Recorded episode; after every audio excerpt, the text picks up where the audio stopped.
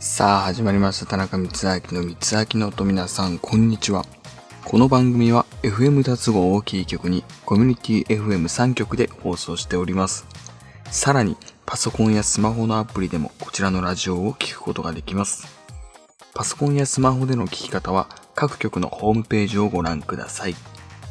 また放送の翌日以降に田中光明公式 YouTube チャンネルにて配信も行っています。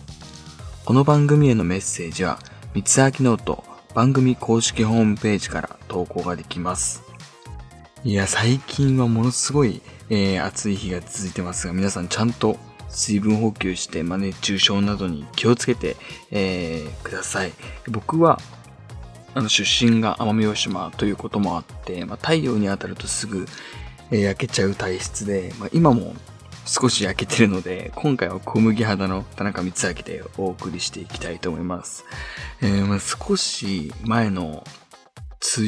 雨時あったじゃないですか。もうその時は洗濯物に少し、というかかなり苦戦してたんですけど、もう最近は太陽が出ててすぐ乾くんでとっても助かってるんですよ。まこれ僕だけじゃなくて、主婦の方だったり、一人暮らししてる人だったりとか、いろいろいると思うんですが、もうこのまま晴天の日が続くことを祈って、今日も早速やっていきましょう。どうぞ。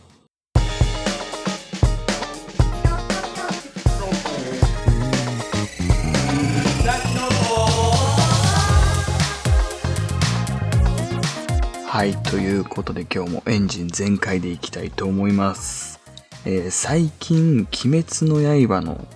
映画の予告第2弾が動画サイトで公開されててま、早速見たんですけど、それがなかなかやばいんですよ。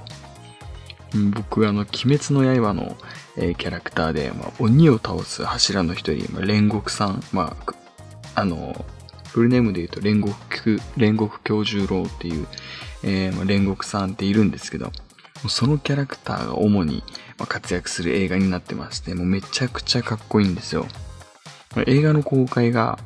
えー、10月ということで、あと少しなので、それまでこうアニメを見直したりと、準備満タンでいきたいと思ってるんですけれども、まあ、絶対楽しいので皆さんもぜひアニメから見てみてください。えー、それではこの辺でお便りのコーナーに入っていきましょう。はい、こちらのコーナーは田中光明がリスナーの皆さんの質問、そしてお悩みに答えていくコーナーです。それでは投稿をご紹介していきます。一つ目、学生の頃の夏休みの思い出を教えてください。ビリーさんという方からいただきました。ありがとうございます。え、僕が、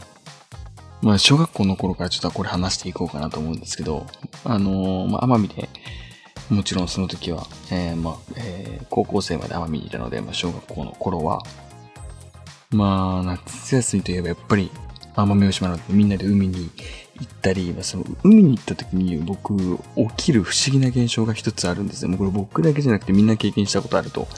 思うんですけど、えー、まあ、あの、いつも母親がこう、海に、えー、行くってなると、こう、ピクニックみたいにお弁当を、こう、家族の分作ってくれるんですけど、まあ、やっぱり僕7人家族なので、まあその分、あのー、持っていくこう弁当の大きさとか結構量もあって、それで、あの、まあ、みんなで泳ぎに行くんですけど、あの、泳いでる時って不思議とこう時間が経つのが早いじゃないですか。それと、お腹が空くんですよ。ものすごい、いつものこうお腹の空き具合とかそういうのじゃなくて、本当にものすごいお腹が減って、その時に食べる、こう、母さんが作ってくれた、こう、なんだろうな、おにぎりの美味しさだったり、中に入ってるミートボールだったりっていう、もうその美味しさが、いつもの3倍ぐらいの美味しさで、本当にたまらない。この、この、しかもなんかこう、みんなで食べてるので、より一層こう美味しかったり、て、もう、もう、本当にかなりの量を食べて、で、また泳いで、で、ものすごい焼けて、っていう繰り返しで、あとは、あの、まあもちろん夏祭り行ったり。で、夏祭り、奄美の、奄美を、奄美の夏祭りは、あのよく毎回ゲストの人が来てくれたりするんですよ。例えば、こう、奄美出身の、あのー、はじめちとせさんだったり、えー、あと、ぐっさん、山口、あの、山口さん、あの、芸能人でいるじゃないですか。ぐっさんって言われている。その方が来てくれたり、えー、ぐっさんはですね、確か勝浦に、えー、勝浦が確か実家だったんですよね。で、あの、それでよくお祭りの時とかにゲストとして来てくれたり、シーカヤックに、えー、挑戦したりとかも、いろいろ本当にこう、毎年こう盛り上げてくれて、お祭りを。で、こう、屋台から流れる最新の音だったり、えー、レゲエ、レゲエミュージックもよく流れてるんですけど、もう本当に、それが楽しくて楽しくて、で、毎回母があの、お祭りになるとま、小学生の頃から、えー、1日1000円くれるんですよ。もうその1000円でこう好きなだけおみくじや、あ、おみくじじゃないですね、くじ引きやったり、えー、射的やったり、えー、金魚すくいやったりっていうのを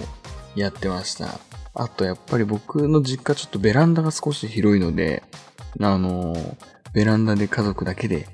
こう、花火をやったり、えー、友達も少し、友達もこう、泊まりがてら、こう花火を一緒にやってくれたりっていう風に、本当にこう、奄美に住んでると夏休みがものすごい濃かったイメージはありますね。中学校、高校になるにつれてもやっぱりこう、その、変わらずにこう友達を見に行ったり、えー、花火したり、夏祭り行ったり、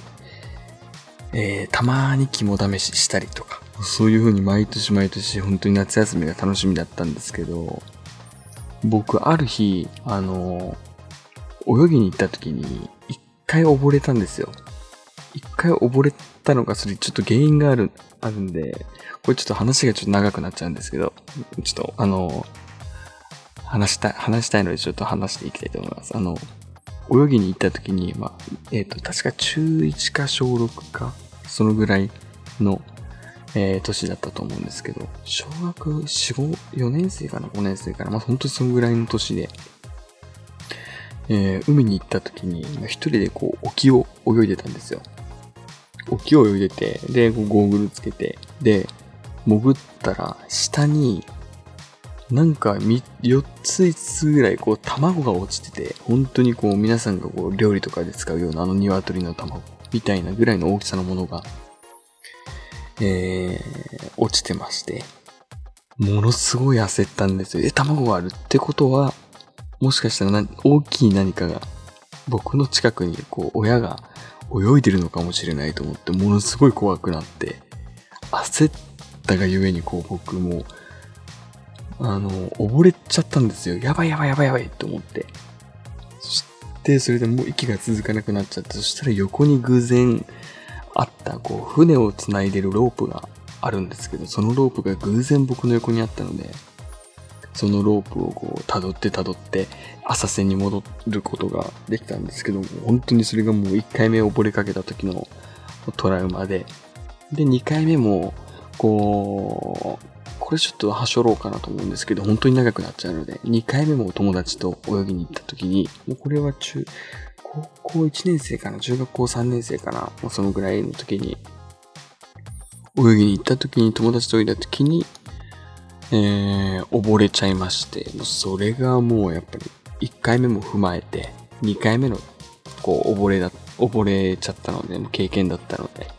もう本当にトラウマになってしまって、そこからこう、沖の方に泳ぎに行けなくなっちゃって、僕そこからあんまり海に行かなくなったんですよ。えー、今ではものすごい海に行きたいな、海に行きたいなって思ってるんですけど、海というよりプールに行きたいなっていう気持ちなんですかね、これは。もうとりあえず泳ぎたいっていう気持ちはあるんですけど、やっぱり、沖の方にはもう行けないですね、トラウマで。2回も溺れてるんで、2回目溺れた時しかも僕沈んだんですよ。ゴポポポポポって。それを友達がこう救ってくれて、まあ今があるって言ったら、もう大げさっていうか本当にこれ、本当の話なので今があるんですけど。そういうのがトラウマなんですけど、でもトータルでこう、夏休みを振り返って本当に濃い奄美での夏休みでしたね。本当にいろんな思い出があった、えー、夏休みでした。はい。っ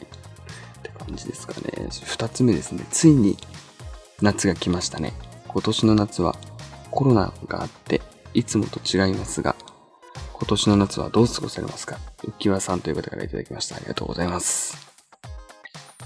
そうですね、今年の夏はやっぱりこう、その、ま、コロナウイルスがあって、ま、普段通りのこう、生活というか、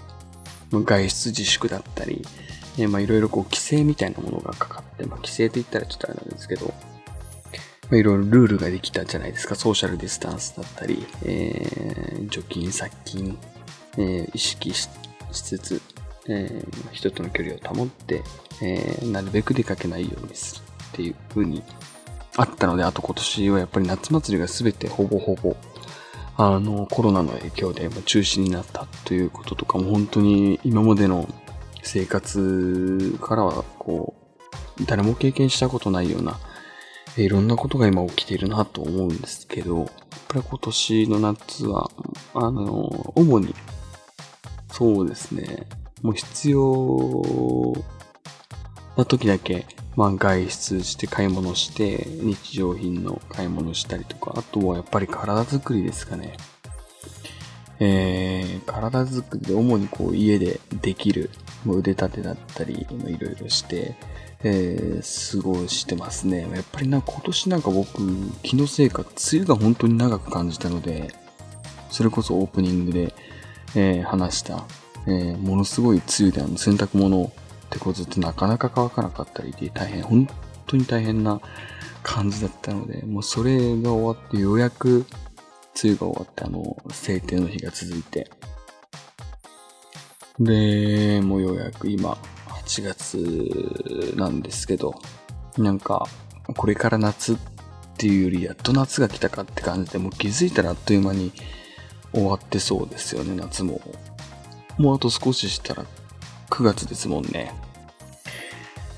いやー、もう9月って言ったらやっぱり焚き火だったり、こう、秋のイメージ。もうもちろんまだまだ暑い日は続いてると思うんですけど、もう夏って言ったらやっぱり6から8月から、えー、もしくは7から8月、どちらかだと、まあ、皆さんの中で思うんですけど、もう9月になっちゃうので、やっぱり梅雨が長かった分、今、もう夏が短くなっちゃって、意外とあっという間に終わるんじゃないかなと思ってますね。はい。まあ、こんな感じでですね、三つ秋ノートでは番組へのお便りを募集しています。投稿方法は三つ秋ノート公式ホームページから投稿できますので、皆さん公式ホームページぜひぜひチェックしてみてください。え以上、お便りのコーナーでした。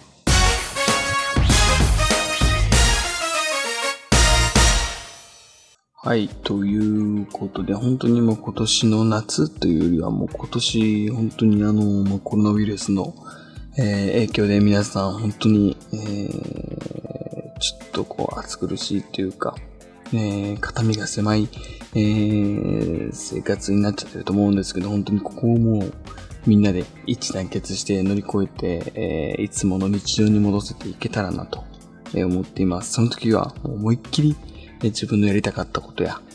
えー、挑戦してみたかったこととか、えー、そういうものに、えー、じゃんじゃんトライして、えー、普通のこう生活のありがたみとか、もうそれこそ、え、何かを達成した時の達成感だったりとか、いつも以上に、え、倍になって帰ってくると思うので、え、やっぱり今はこうぐっとえ、僕と一緒にこらえて乗り越えていけたらなと思います。はい。そして宣伝です。えー、私、田中光明の SNS のフォローをぜひぜひ、えー、よろしくお願いします。Twitter、そして Instagram のリンクがですね、えー、公式ホームページにありますので皆さんフォローよろしくお願いします。それではまた来週お会いしましょう。お相手は田中光明でした。バイバイ。